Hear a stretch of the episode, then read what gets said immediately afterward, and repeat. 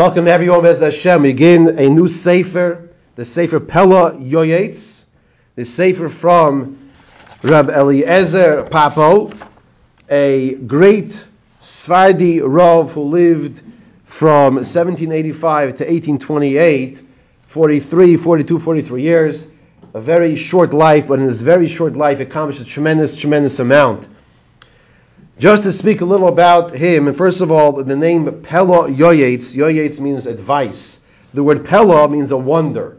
And really, it's his name, as he discussed himself, is hinted to in the word Pelah, Eliezer, the Aleph, the Papo. He says the Pei over there, maybe the Aleph Lamed. And he was a Bamoifis. He was able to do wonders. Nisim, they bring down the Maisa where he was once in a wagon, and the wagon driver was driving it very nonchalantly, and he wasn't really getting to the destination where they had to get to, Erev Shabbos.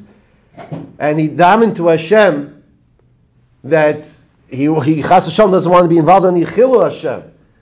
And at that moment, the wagon driver dozed off, and the horses took off, and they got their Kfiziziz at Derich in no time.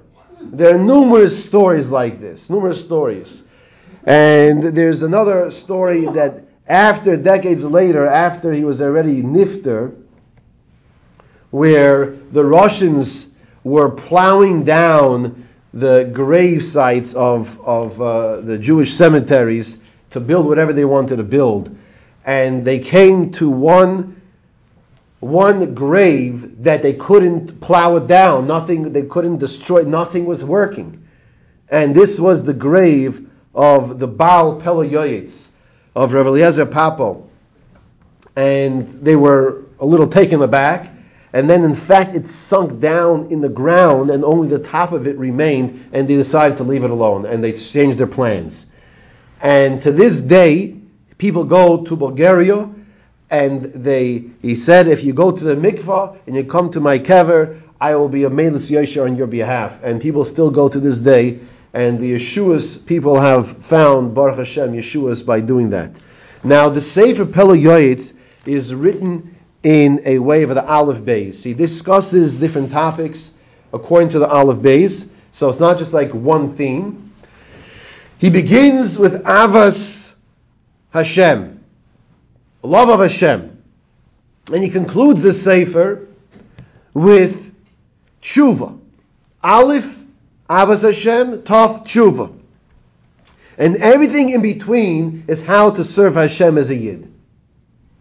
And it's advice, it's practical application. And without further ado, I welcome everyone and let's begin.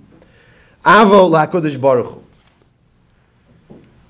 Avo laKodesh Baruch Hu. There is no greater attribute than the love of Hashem. If a person loves HaKadosh Baruch Hu, he will do the mitzvahs properly. Nothing will hold him back. As we know the stories of people who were able to move heavy items, this adrenaline, this buildup, when they saw a little child of theirs was in tremendous, dangerous situation. A love for someone else is boundless what you can accomplish. And here we are focusing on the love for HaKadosh Baruch Hu. And he tells us, I'm going to share with you a few points. V'hinei, Avo laKodesh Baruch Hu, hi achas mitaryag mitzvos. Step number one. We have to know that loving Hashem is one of the taryag mitzvos. When a person focuses and concentrates on loving Hashem, he is fulfilling one of the 613 mitzvahs. And not only that, it's a mitzvah tediris. It's a mitzvah that can be done all the time. Lulav, it's a mitzvah deraisa. You can only take on the first day deraisa of Sukkot. Sefer, only the first day of Rosh Hashanah. This is a mitzvah. You can do this all the time. Every single day. Throughout the day. And how is this mitzvah fulfilled?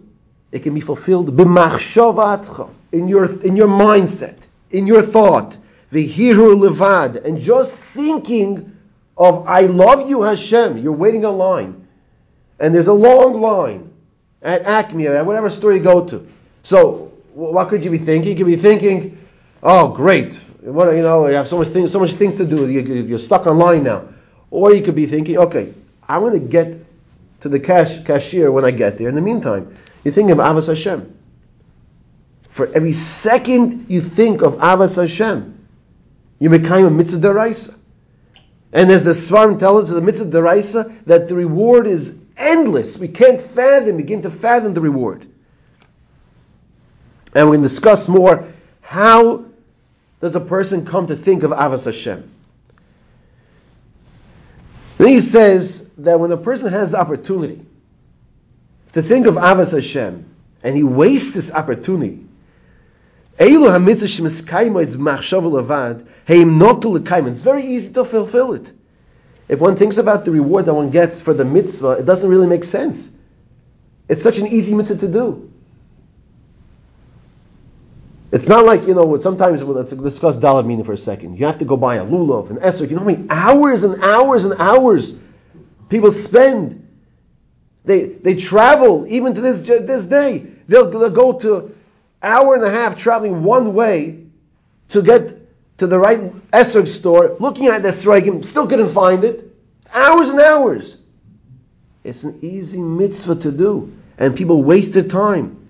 And they think about nonsense. A person should try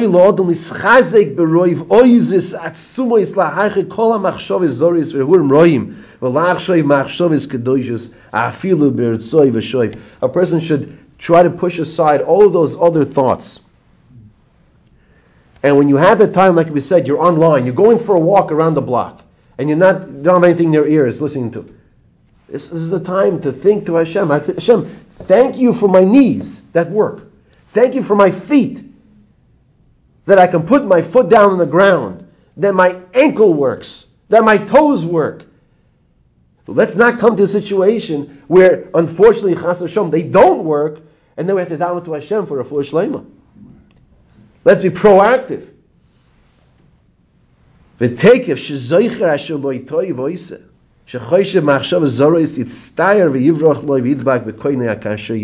And a person, if he has incorrect thoughts, he should try to strengthen himself and push those out of his mind and try to once again think of Avos Hashem. And Mitzvah Hashem, the next year, we'll continue to discuss the first obligation is Hakaras HaToiv. The first obligation, the first approach of Avos Hashem is coming to appreciate the gifts that Hashem gives us.